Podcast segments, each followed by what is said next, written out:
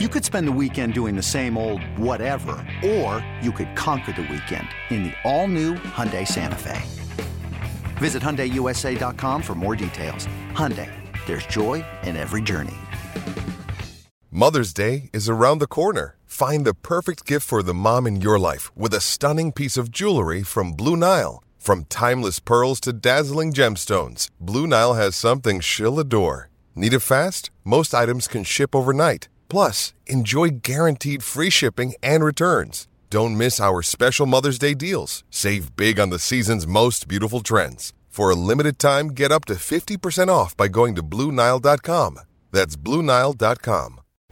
When you're a 415er, 415er, 415. You're all about your San Francisco 49ers. And this is where you need to be for news, analysis, and, and, and more. And more. Welcome to the 415, hosted by Evan Gidding and Marc Grandi. What is going on, everyone? Welcome back to the 415ers podcast, three times a week, Monday, Wednesday, Friday, Audacy Sports Podcast Network, 95.7 The Game. It is Evan Giddings. It is Marc Grandi. Mark, how you feeling after a 13 nothing shutout for the 49ers of the New Orleans Saints? The Niners, with some help from the Las Vegas Raiders, are now in first place in the NFC West. They have not allowed a single point in the last six quarters, as you can see there for those of our viewers on YouTube. They pitched their fourth second half shutout, and they have a four game winning streak for the first time since 2019. What's happening? Uh, I'm doing well, Evan. Yeah, all in all, uh, a good day for the 49ers. You mentioned the help that they got up in the Pacific Northwest from the Raiders. That's good news, obviously. Kind of a weird game for the 49ers in Santa Clara. They score 13 points, but they win. The defense pitches pitches a shutout. You mentioned all those statistics for the defense. They've been absolutely incredible, but all in all, a relatively frustrating day offensively. There are some injuries to talk about on the offensive side of the ball as well. But as you mentioned, all in all, a very positive day for the San Francisco 49ers. They now have a game lead in the division.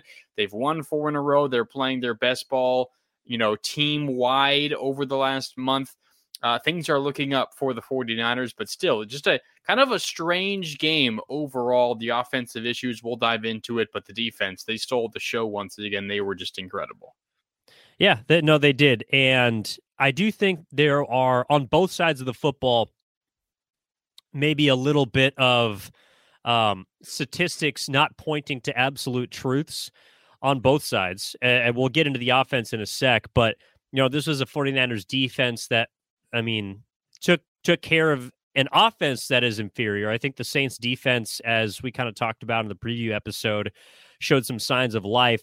But defensively, they force two fumbles uh, they, I believe, they had forced just one entering the game. Fred Warner starts it off on the first drive against Alvin Kamara, and then Talanoa Hufanga down the stretch in the fourth quarter forces a fumble at the goal line, which Dre Green, Greenlaw recovers. That's huge. So against a team in the Saints, Mark, that had one of the worst turnover differentials in the league at negative 12, they are a positive in that category. And I think that is probably the biggest takeaway for me on defense is they were opportunistic, which has been one area they have not necessarily been as much this season. I know they haven't allowed a lot of points, they haven't allowed a lot of yards, but they haven't gotten the takeaways and kind of the big plays like the lone sack of the game, uh, which came in the fourth quarter for Nick Bosa down inside the 20 yard line. That was a, a gotta have it type play from your playmaker. And we saw it today from Hufanga. We saw it from Fred Warner. We saw it from Bosa.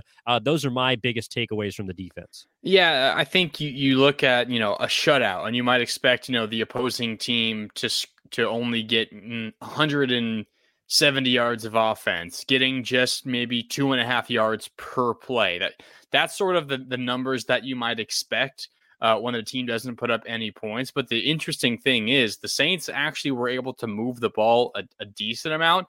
The 49ers only outgained New Orleans by 57 yards. It's not a gigantic number considering the fact that New Orleans didn't score. The Saints 260 yards. They averaged just under five yards per play, which, believe it or not, was more than the Niners averaged per play. The reason the Niners had more yards and ultimately scored more points is because they had the ball longer and they were able to capitalize a couple of times when they got down into the red zone. But those yards kind of don't equal the number of points scored. And that's kind of been the case. We talked about it on, a, on our Friday episode. The, the Saints haven't been the opportunistic team, both offensively and defensively, that they've needed to be. And it's a big reason why they're four and eight. But they had multiple drives stall out in the red zone. You mentioned the force fumble on the goal line by Hufanga, recovered by Dre Greenlaw. They had a missed field goal as well. And then there were kind of game situations where they were down two scores, two touchdown scores. And instead of settling for a field goal to make it a 10 point game, it was worth it to go forward on fourth and short. And they didn't convert. And that's a reason why they didn't score any points. So the defense, obviously incredible. But to your point, um, probably not as incredibly dominant as you might expect for a shutout, but still, anytime you can put up zero points, uh, you can allow zero points uh, for the opposing offense. It's it's a gigantic win, and it doesn't happen all that often. The last time the Saints were held scoreless in a game, the final week of the 2001 season, that was also against the 49ers, snapping a, a streak of oh, what's the number? Over 300 games, 332 games. Uh, the Saints uh, between shutouts for their offense. So an incredible number there for the 49ers defense. But but again, the, the, Saints were able to move the ball a little bit, but the Niners just played great defense when it when it mattered down in the red zone. Yeah, and the the anomaly stat that I saw was in fact, I believe the Saints last four shutouts have come against the 49ers. Wow. Which is which is pretty crazy. um the absence of evidence is not the evidence of absence. but no, I, I do think in addition to also the missed field goal as well as the two fumbles, the Saints dropped like I, I, the unofficial count that I had, Mark, was about eight. They dropped like eight passes. Mm. Um, I know one of them was kind of a big one earlier in the game that Kyle Shanahan certainly gets credit for challenging. Uh, Chris Olave down near the goal line. Um, I'm sorry, your, your boy Juwan Johnson from the University of Oregon was uh, had had hands of steel, and not in a good way. Uh, especially inside the goal line, he dropped a touchdown. Uh, he dropped what would have been a series extending play if not for the Nick Bosa roughing the passer penalty on a fourth and one in the second half. Uh, Juwan Johnson was let off the hook for that one. Yeah, if like, you started him in your fantasy lineups, uh, I apologize. Two targets, no catches. I did, but the uh, but but the fact of the matter is, no, you're right. Like like the defense was aided by the Saints, and this has honestly been New Orleans' undoing all season. Now, this is where I do think there is some credit that does it should be deserved by the 49ers and, and Fred Warner kind of alluded to it a little bit in the post game, but he had noticed that Alvin Kamara had you know, kind of had had happy hands, so to speak, had been coughing up the football earlier in games. That would be something that was going to be on his mind entering the game. So, I mean, whether or not you on every single player trying to strip the ball or not, uh, Fred Warner took advantage of that on the first drive then that's something that leaks into the running back's mind later in the game near the goal line where he's trying to make a play. He kind of got caught in that in between Kamara did of trying to extend for the goal line near the one, but also trying to to kind of tuck it away. Greenlaw held him up in time for Hufanga to get it.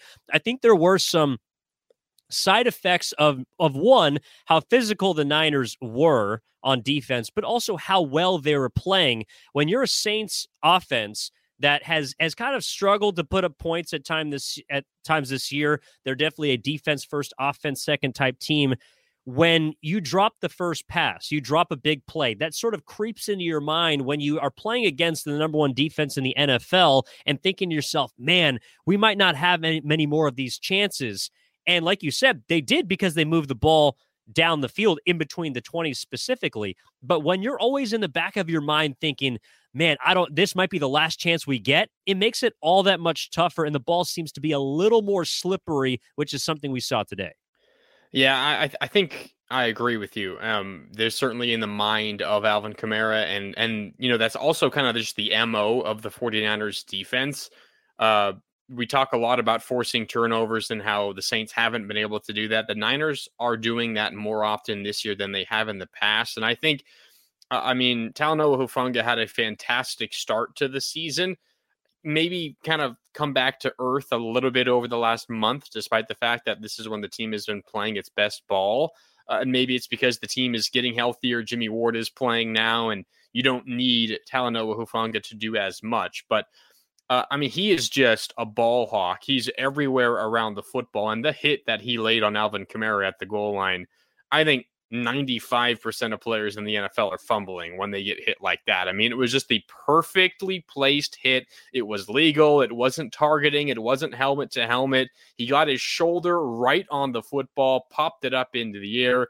Dre Greenlaw ultimately recovers. Uh, Talanoa Hufanga deserves a shout out for that play and that play alone, even if it was the only play he made in the entire game. Because despite the fact that you know, it was a, a 13 nothing win. The Niners win by double digits. The Saints threatened to get to score and make it a one possession game, but they never did.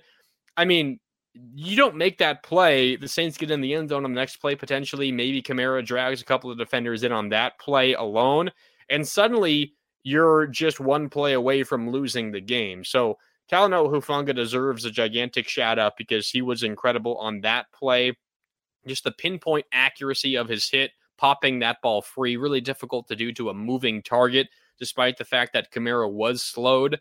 Um, but still, Talanoa Hufanga has remarkable ball skills uh, for a safety, and not just catching the ball, but it's it's placing hits and knocking balls free. He's making a habit of doing it, and it was good to see it once again.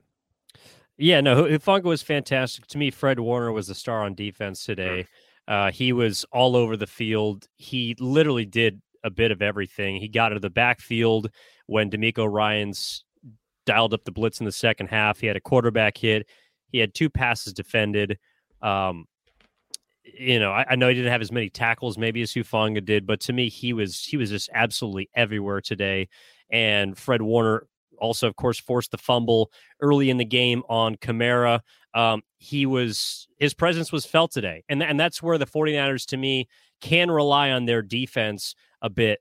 Um, they they impose their will on games, like they they absolutely do, and they force you. Also, one of the reasons why they haven't allowed a point in the last six quarters, one of the reasons they haven't allowed a point in the last four second halves is because they force you into tough situations where you have to go for it against them. Now it helps that of course they're playing with a lead, which which their offense, to give them credit, even though only 13 points, three in the second half is not all that much. They did give them a lead to play with. The Saints were in situations where even if they wanted to take the points, it wouldn't have been a wise decision. Like you're kicking field goals when you need touchdowns. And there's a lot of those scenarios to look at over the last four weeks, which is a reason why the point totals against the 49ers have been suppressed. One of the reasons why you know, on fourth downs, other teams have not been as successful is because they put you in situations in which they want, much in the way that a basketball team, you know, imposes its pace on an opposing team. The defense for the 49ers does that to offenses in a way that we just don't simply see all that often in an NFL nowadays, in which it is moving the ball down the field, explosive plays, creativity. You don't see a whole lot of that against the 49ers because eh, you just you just can't do it. Yeah, no, you you can't. I mean, you have to when, when you're playing against a team like the 49ers who are so incredibly stingy defensively, uh, when you get an opportunity to score, uh, you get those opportunities so, you know, relatively few times that you need to take advantage and score six points when you do have the opportunity. So even if the 49ers on the other side of the ball aren't putting up 38 points like they did – uh, you know, last week on Monday against the Cardinals in Mexico City, which they didn't do this time around, only scoring 13 points and struggling on offense in their own right, specifically in the second half. Even when the Niners offense isn't lighting things up, this is a defense that is dominant enough that is forcing other teams to make tough decisions and go for it on fourth down instead of taking three points. You might that might not make a ton of sense logically because generally you think, all right, field goals aren't going to do it in this game because we're playing Patrick Mahomes and the Kansas City Chiefs. They're going to score 30 plus points today because that's who they are. But when you have an elite defense like the 49ers and you're going up against that, the logic is still there. That same logic applies because your chances are just so limited. You need to score on those chances you get because you're not sure if you're going to get another chance. And that's why the Saints and other teams have been forced into going forward on fourth downs in field goal range because they know that this might be one of the only chances they get to score all game long.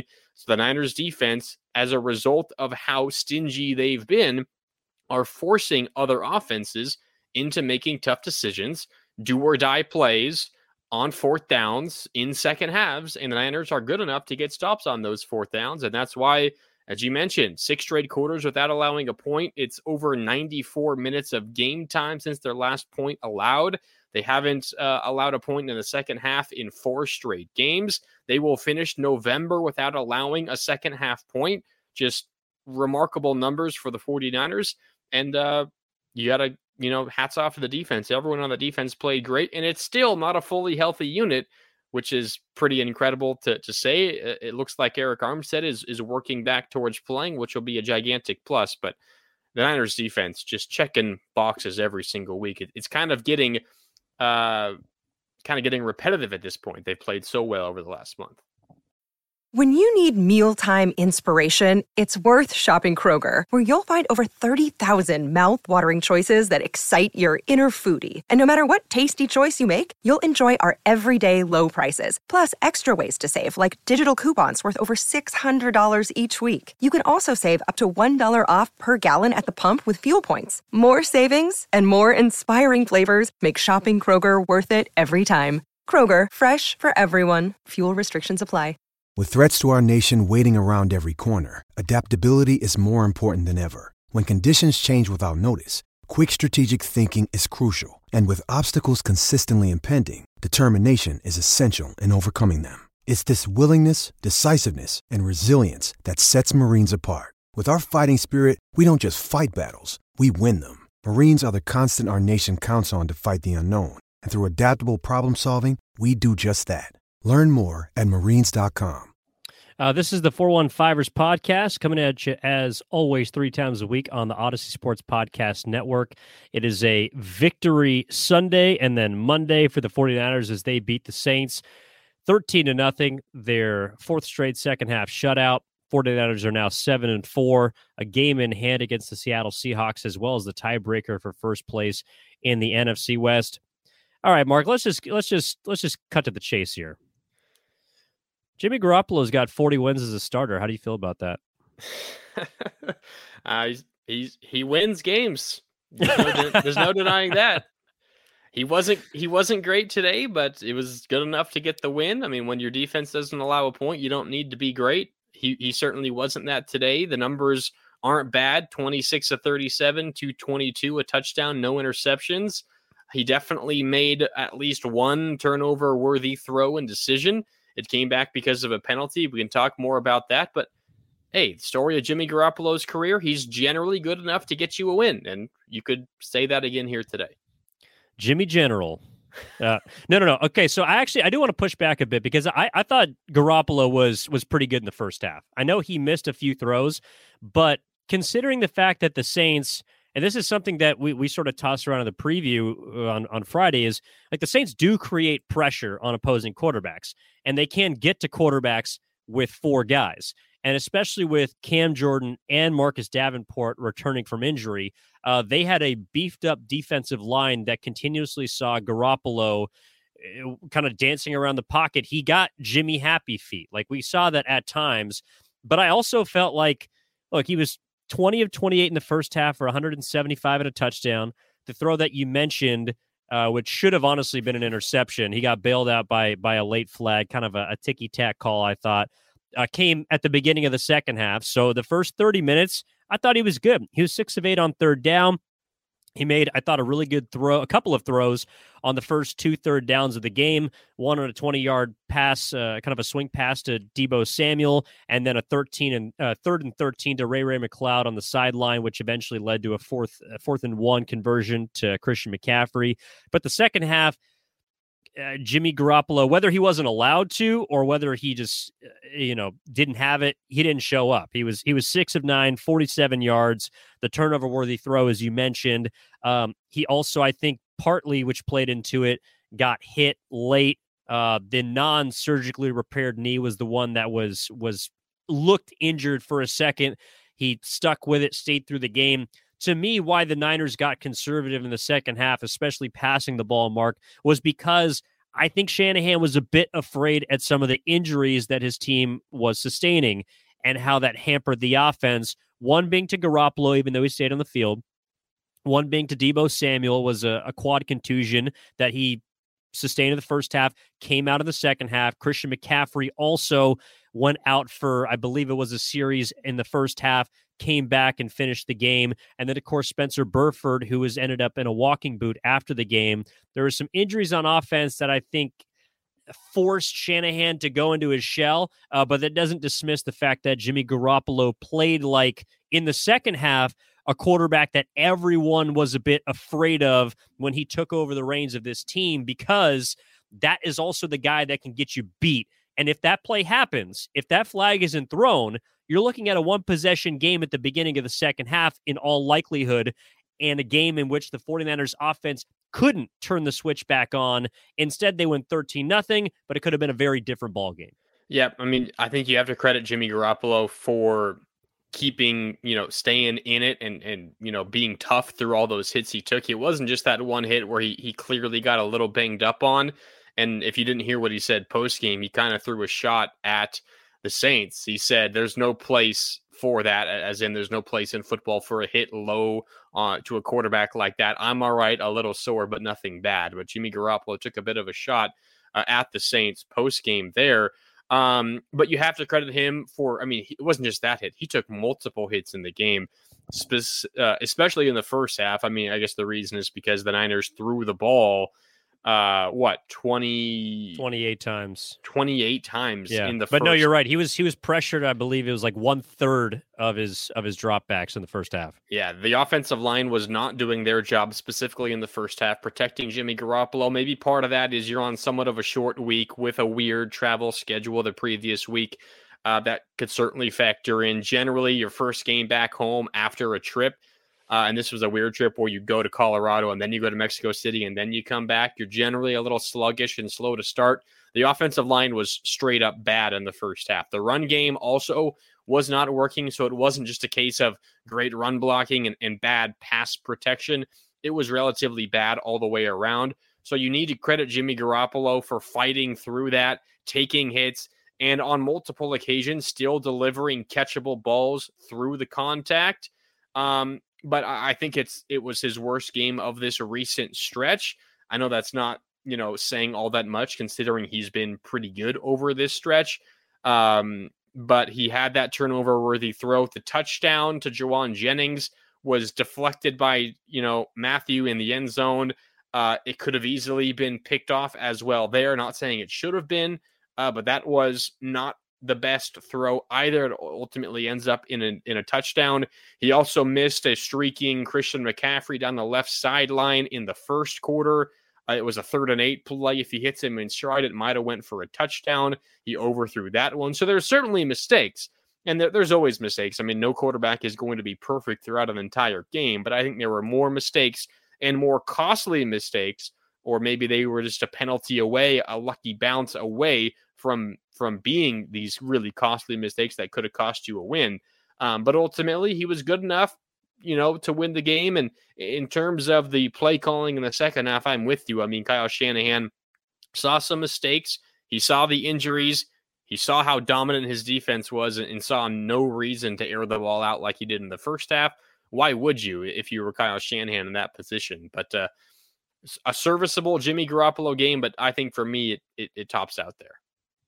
Yeah, serviceable is probably a good way to put it. Um, he did what he had to to make sure the 49ers maintained their 13 point lead, leaned on the defense. Of course, the other injury that was maybe the most impactful uh, coming out of the game was Elijah Mitchell, who went down and is out and is likely going to be out for multiple weeks. He sustained an MCL injury, uh, not the same leg that he had an MCL on earlier this year, which forced him to the IR. So at least there's good news there. It doesn't appear to be as severe, but I think it's also a reason why, well, not only you saw Jordan Mason in the second half, but why the running game was not as effective and why the offense overall was not as effective.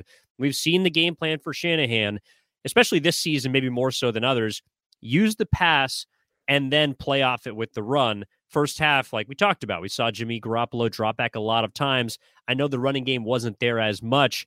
We didn't see Elijah Mitchell, however, until the second quarter.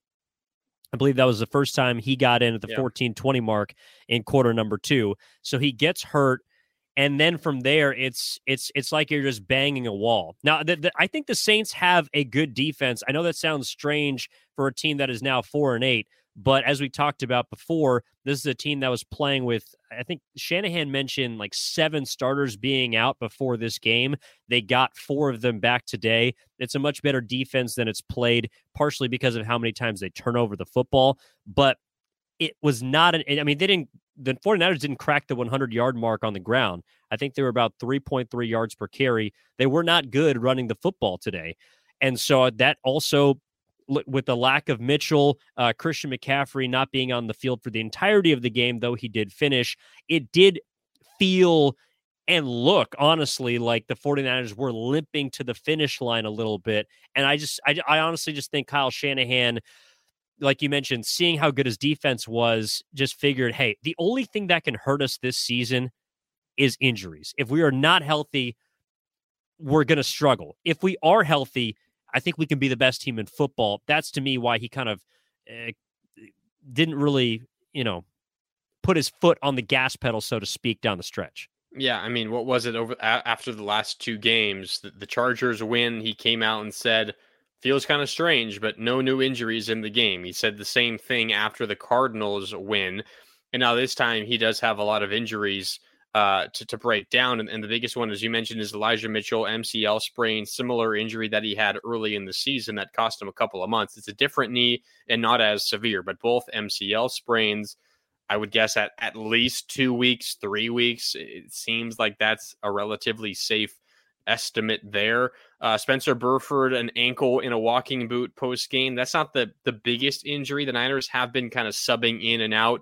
Uh, Brunskill with uh, Burford to that right guard spot. So you, you never want to see, you know, an offensive lineman go down. But if you had to maybe choose one, that might be the guy where you have the most plug and play replacement. Christian McCaffrey and Deebo Samuel were both in and out of the game. So I agree with you um, that, you know, Kyle Shanahan d- decision to kind of, you know, play conservative in, in the second half uh, only nine pass attempts in the second half after 28 in the first half. They ran the ball 16 times in the second half, despite the fact that they weren't all that successful on the ground. Uh, was for multiple reasons. It was, you know, uh, you know, Shanahan's decision was for multiple reasons to, to keep it on the ground. Um, and you I mean, everyone would want to see more points, you know, 13 points, and everyone's a little frustrated. The overall, you know, touch touches numbers aren't you know they're pretty spread out because the Niners have so many weapons, but certainly like to see more points put up. But considering everything that happened in the game, um, I don't think anyone can be all that upset at Kyle Shanahan for the way that he called this game. He he did what he needed to do to come out with the win and stay as healthy as possible, and we'll see where, where the where the team goes beyond this. But to your point, the Saints defense is certainly much better than the the Cardinals defense. Um, but I think the Niners fans would like to have seen a little bit more offensively. Maybe they like to see George Kittle a little bit more involved. Brandon Aiyuk got going in the second half, and I think late in that second quarter. Um, but not too many explosive plays from the Niners on offense. No, I'm with you, and, and I do want to bookmark that that Shanahan play calling. We're going to come back to that in just a little bit. I, I this is why I do think that Elijah Mitchell's injury is significant outside of just his production. And I understand Burford going down, maybe not giving people pause because of Brunskill, but a big part of the offensive line and the approach this year for the Niners is having rotational pieces to keep yeah. guys fresh. So that, that's something to keep an eye on for sure with Burford, uh, who, by the way, was was your offensive rookie of the year pick at the halfway point, Mark. Yeah, he's had um, a, he's had a good season. He has, he has. But but Elijah Mitchell to me, and, and I don't want to I don't want this to come off like me making him out to be a sacrificial lamb. But Elijah Mitchell, before the beginning of last season, was not a very highly prized rookie. Now he turned into one. And I believe that Kyle Shanahan has demonstrated he can create running backs, which is why I'm not so I, I am not too concerned about what the running backs are going to do production wise in the future. I am concerned, however, how healthy Christian McCaffrey is going to stay now that he doesn't have Elijah Mitchell there, because Elijah Mitchell in the second half of games since his return has been the bell cow guy that they have given the ball to quite a bit. They have also been allowed to run him towards the middle in in areas that Christian McCaffrey might be a little more liable to get injured in. So where Elijah Mitchell's injury to me hurts, Marc, is the fact that now you don't have a guy that can take some of the pressure and some of the damage as much off of Christian McCaffrey. And I think that's one of the reasons why you see Mitchell get banged up a bit. And and I hate that it comes down to to sounding like, all right, well, he's the one that that's we're okay with getting injured. But I do think in a way you use Mitchell, you use your backup, your twos and your threes in the running back room. You use them to make sure McCaffrey, along with Deebo and everyone else that is a, a, a higher pecking order, higher in the hierarchy offensive player, can get to the playoffs more 100% than not. I might push back on that a little bit. Certainly, the Elijah Mitchell injury isn't a good thing by any stretch of the imagination. I mean, he was running the ball really well. He always runs with such power, and he's so much quicker than anyone gives him credit for. Seven carries, 35 yards, five a pop. And it just seems like he's always. And he had, he had uh, a touchdown called back. He did. And that was an explosive run from, I think, almost 40 yards out. Um, and it, that was kind of a, a, tough holding call on George Kittle. He was certainly upset about it. And Kyle Shanahan on the sideline, you could play, you know, lip reader and, and you, you knew uh, what, what words he was saying there. But still, I think uh, what we saw, and I know it was mostly garbage time fourth quarter, although there were some pretty impressive and, and important carries considering the fact that it was still only a two score game with about five minutes left. Jordan Mason looked good on the ground. Five carries, 25 yards, running the ball hard. He's big and strong, running over some tacklers. He, he's falling forward. And uh, I would imagine that we're going to see TDP, the other rookie, Tyrion Davis Price, uh, suited up. He hasn't been activated and and in you know pads for these games because Jordan Mason is able to play special teams, and that's why they dress him. They don't dress TDP. I would imagine we'll see TDP um, in in future games that Elijah Mitchell misses. For me, the biggest thing isn't necessarily the Elijah Mitchell injury, but for me, it's keeping an eye on Christian McCaffrey and his injury. He he went out. You said he missed a drive. He came back. It doesn't seem to be a bad injury at all. It was described by Kyle Shanahan as just knee irritation.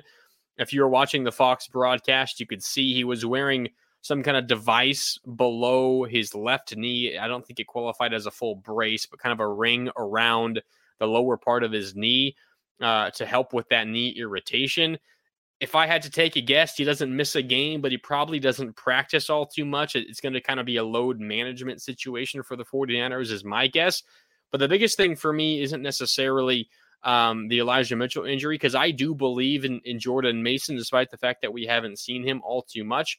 For me, it's more about is this Christian McCaffrey irritation going to be enough to really limit his touches and his carries and how much the Niners are willing to give him the ball? Because we've seen in the last month how different this offense is with him on the field and without him. I think that's clearly uh, the, the bigger issue here rather than Elijah Mitchell, because as you mentioned, the the ability of Kyle Shanahan to create running backs almost out of thin air. And you know maybe if if McCaffrey has to you know scale back his workload just a little bit, we'll see Jordan Mason you know or Tyrion Davis Price you know appear as as a new running back for the 49ers. Uh, but I think the bigger thing is if this little irritation for McCaffrey is something that's going to keep him out, or if it's just going to be something that potentially limits his touches over the next few weeks. No, that that's a good point. That that is an absolutely good point about Christian McCaffrey. Something to keep an eye on. Another day is here, and you're ready for it. What to wear? Check. Breakfast, lunch, and dinner? Check. Planning for what's next and how to save for it? That's where Bank of America can help. For your financial to-dos, Bank of America has experts ready to help get you closer to your goals. Get started at one of our local financial centers or 24-7 in our mobile banking app. Find a location near you at bankofamerica.com slash talk to us. What would you like the power to do? Mobile banking requires downloading the app and is only available for select devices. Message and data rates may apply. Bank of America and a member FDIC.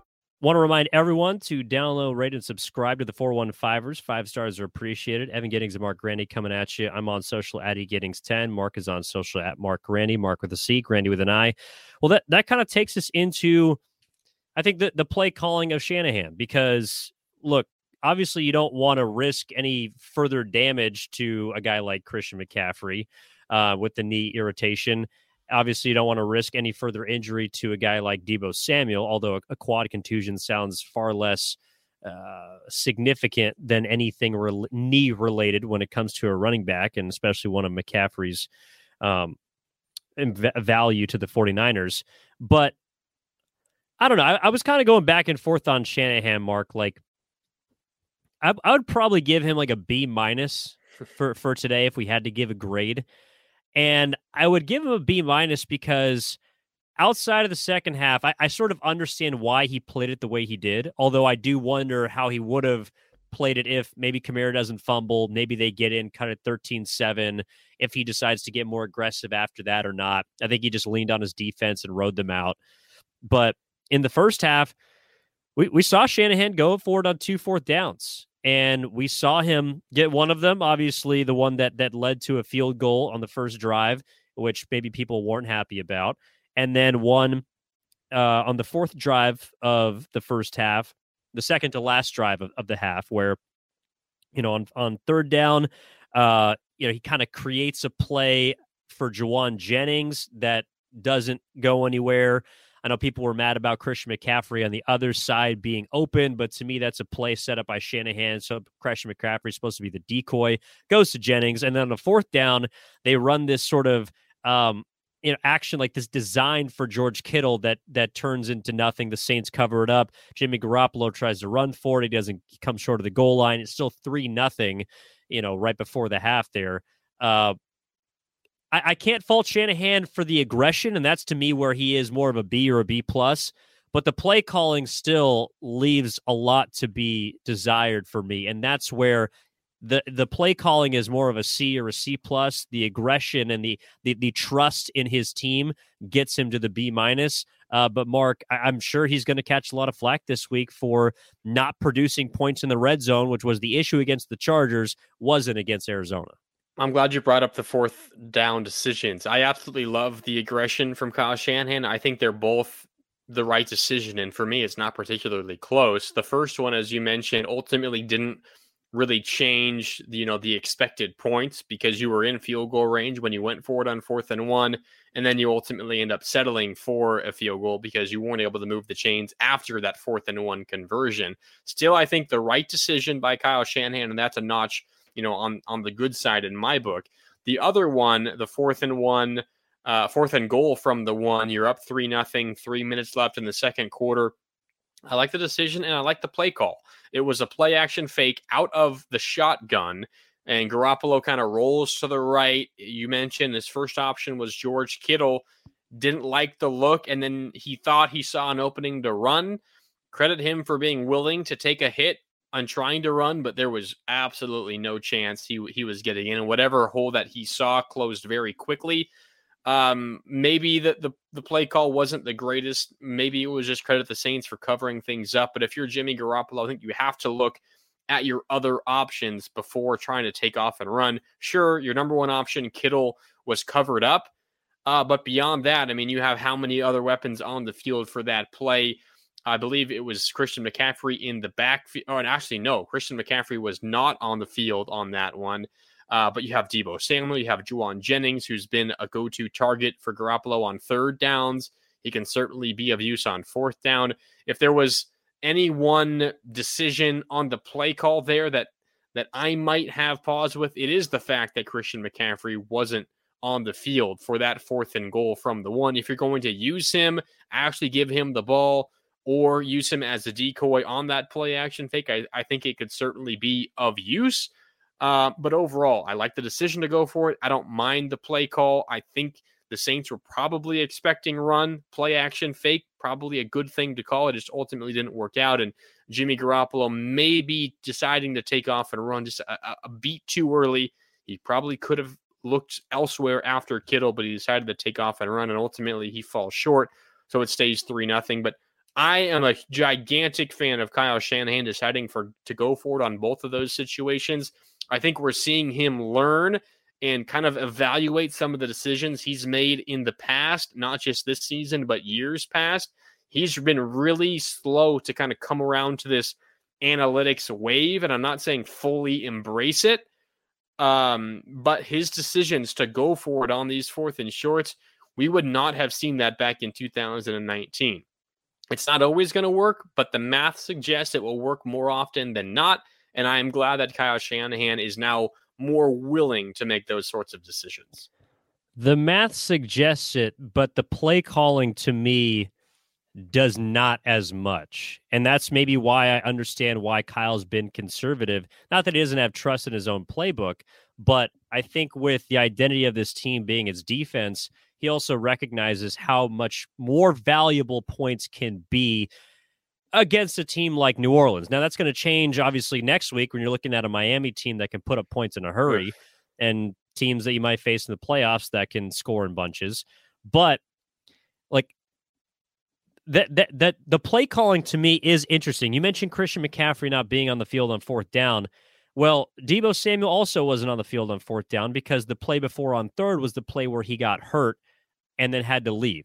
So you're missing two arguably your two best playmakers on that fourth down, which you run to the third best, I would identify as Kittle, and it doesn't go anywhere, so you don't get it. But the play before goes to Jauan Jennings.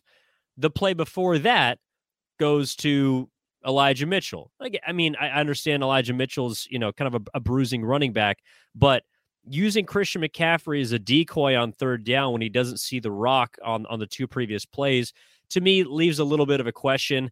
Um, the field goal in the opening drive that they didn't turn into a touchdown despite converting a fourth down. Um, I, I do think you could come down Jimmy Garoppolo's road a little bit. There was a pass that was deflected. They said it was intended for George Kittle. In my mind, that was supposed to go to Aiyuk, who was behind Kittle in the corner of the end zone who may or may not have been open. He was certainly more open than Kittle, who was covered. Uh, so that's a play where you could say the quarterback didn't make it. You know, Jimmy decides to, after a first and nine run for McCaffrey that gets you to the five, throw through the back of the end zone. Don't want to make a turnover worthy throw there.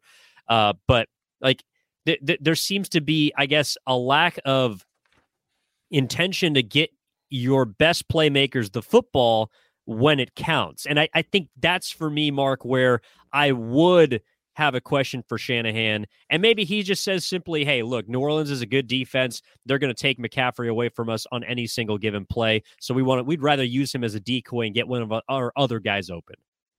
I I hear you. I I do also think he deserves credit, Shanahan that is, for being flexible with his play calling. This is a, a guy in Kyle Shanahan. It's no secret he likes to run the ball and he he likes to develop and establish that run game and then use play action off of it. Uh, the run game was not working. It was not working at all early in the game. And he tried it he, through the first quarter and then the first play on first down of the second quarter for the 49ers. Seven offensive plays on first downs, five of them were runs. So it was relatively conservative early on early downs for the 49ers, which is par for the course. But after he, you know, got a decent sample size of the run game and, and it was not working, he flipped the, the script. And it's something that he hasn't always been willing to do. You look at most of that second quarter, Kyle Shanahan, after five of the first seven first down plays were runs, from that moment on, nine, nine for the 49ers of their next 13 first down plays were passes. And it ultimately resulted in that touchdown to Jauan Jennings, which we talked about, you know, maybe could have been deflected and incomplete or picked. Regardless of the result, it, that, you know, that willingness for Kyle Shanahan to kind of change his game plan and go with the passing game, which was working a bit more in the first half than the run game. Certainly, I know he went away from it in the second half because of what we've already talked about, all the situations of the game. But him showing that willingness to kind of adjust on the fly in the first half be aggressive with the passing game and help it you know be a reason why you you got out to a two score lead i think he deserves some credit for that and maybe it's relatively simple and you don't think that's worth applauding um, because if your run game isn't working, you should throw the throw the ball. But I think Kyle Shanahan has tended to be really tough to, to convince him to move away from the run game like he did in the first half. So I think he deserves a bit of credit for that. Maybe it's, it's not the biggest play or the biggest decision or the biggest reason the Niners won, but I do think on multiple occasions we now are seeing Kyle Shanahan uh, being willing to, to maybe have his previous beliefs or thoughts challenged and adjust off of that because I don't think we've seen that much throughout his 49ers career even when the run game had been struggling. But he made that decision pretty clearly in this first half uh, against uh, against uh, this team here today. Yeah, and, and that's why I think a, a B minus is probably what I would give him. Like I, I think there were things that went under the radar that he did well, and there were things otherwise that I I would want to see more from. Um, pardon me. I do want to get to uh, our game balls before we wrap this thing up, Marc. Um, for me, uh, the game ball, we, we, we kind of mentioned him a little bit throughout, sprinkled on offense, but it's Jauan Jennings. And it's specifically through the last drive of the first half for the 49ers. Jauan Jennings has quietly established himself throughout his time in San Francisco as a nice third down option, kind of a safety blanket for Garoppolo. But I don't think we saw it any more so than on that final drive of the first half, and especially with his line compared to other receivers today. So on a third and 10 with a minute 38 left in the first half, Garoppolo, on a nice ball, mind you, fits it in over the middle to Jauan Jennings, who picks up a first down and a 13 yard gain. Then the next play, right after that, first and 10, goes to the left side to an open Jauan Jennings, who turns it upfield, nine yards of YAC for a 12 yard gain. And then after the Elijah Mitchell 32 yard touchdown score that was nullified by the Kittle holding, which we talked about early in the episode, he gives it up the middle to Mitchell. Second timeout with about 42 seconds left. After another run to Mitchell, they have to burn their third timeout, so none left at the 23 yard line. Garoppolo goes to Jennings on the right side and then gets hit out of bounds. So he gets some help from Chris Harris Jr., who had a tough day for the Saints. Uh, that tacks on an extra six to get them down inside the 10 yard line, in which, of course, we talked about the play that was tipped by Tyrann Mathieu. Uh, it goes to Jauan Jennings. I thought that even though the, the pass was short, Jauan did a fantastic job of creating enough separation. And on that single drive, he had catches of 13, 12, 12, and then the five yard score. The only touchdown that the 49ers scored on the day. His final line was six catches for 49 yards, only had a long of 13, which was on that drive. But to me, he was the ultimate safety blanket on a day where Garoppolo was not really that comfortable in the pocket. He did what he had to do for the wide receivers. Uh, even though he wasn't the leading receiver, he would get my game ball. That's a good game ball. Yeah, six catches, 49 yards, as you mentioned, four catches, 42 yards, and the touchdown on that drive alone. That was the Jauan Jennings drive. No doubt. Uh, someone else that we mentioned earlier. For me, the game ball, it goes to Fred Warner, the quarterback of the defense, in a game in which you don't allow a single point. He was the best player defensively, seven tackles, had a couple of passes defensed forced a fumble early in the game that kind of set the tone for the 49ers. Uh, and he also had a, had a, had a hit uh, of Andy Dalton as well. So uh, Fred Warner, who had a bit of a down season last year, is playing uh, like an at an all pro level this year for the 49ers. He was phenomenal again against the Saints. He gets my game ball. Also, an honorable mention. It feels kind of weird, but we've gone about 45 minutes without mentioning Nick Bosa. Uh, it doesn't, again. doesn't happen often for the 49ers, but of course, he wasn't spectacular. So he only gets mentioned at the tail end. Of course, he had the lone sack of the game for the 49ers, which in a lot of ways, maybe people felt like ended the game. Um, fourth and goal for the Saints, put just another pin in their offense. Uh, but but he was fantastic as well defensively, as was Hufanga. Yeah. And Bosa was asked post game about that sack because it looked like he might have jumped off sides. He said he watched the he replay. Did. He said he thought the tackle jumped at the same time he did. So uh, he didn't gain an advantage. He just beat him based on his his pure strength and speed, and he got the sack of Andy Dalton that sealed the game. But uh, Nick Bosa, he deserves the benefit of the doubt every once in a while. Yeah, only what two holding calls on Bosa today? Could have been like seven, but who's counting? Probably. Uh, I'm sure 49ers fans are. Either way, 49ers fans should be happy about this win today. 13 nothing, a shutout for the 49ers. Um, the first shutout, I believe, since 2019. Could be wrong about that. I think that's right. First four game win streak since 2019. I know that. The defense didn't allow a point for the second time this year. That happened against the Seahawks, but they didn't. Oh, yes. The, the team yes. did give up points in that game, but I think first time giving putting up a zero on the other side of the scoreboard. I think since 2019. Yeah. And inexplicably, they are in first place in the NFC West. They have a game over the Seattle Seahawks, and it's a victory Monday for the 49ers upcoming. So we'll certainly talk about all the things that, that could be corrected, that will need to be corrected before we get to the Miami Dolphins next weekend. Mike McDaniel's return to the Bay. Uh, a lot to dig into there. But for the win tonight, it is the 49ers 13, the Saints 0. 49ers are 7 and 4. And this has been your uh, first episode of the week for the 415ers. Marc Grandi, sir, I appreciate you very much. You too, Evan. We'll talk to you again on uh, Wednesday or uh, yeah, right. Wednesday. Yep, on Wednesday. In the meantime, download, rate, and subscribe to the podcast anywhere you download your podcast. This has been the 415ers on the Audacy Sports Podcast Network. We'll talk to you next time.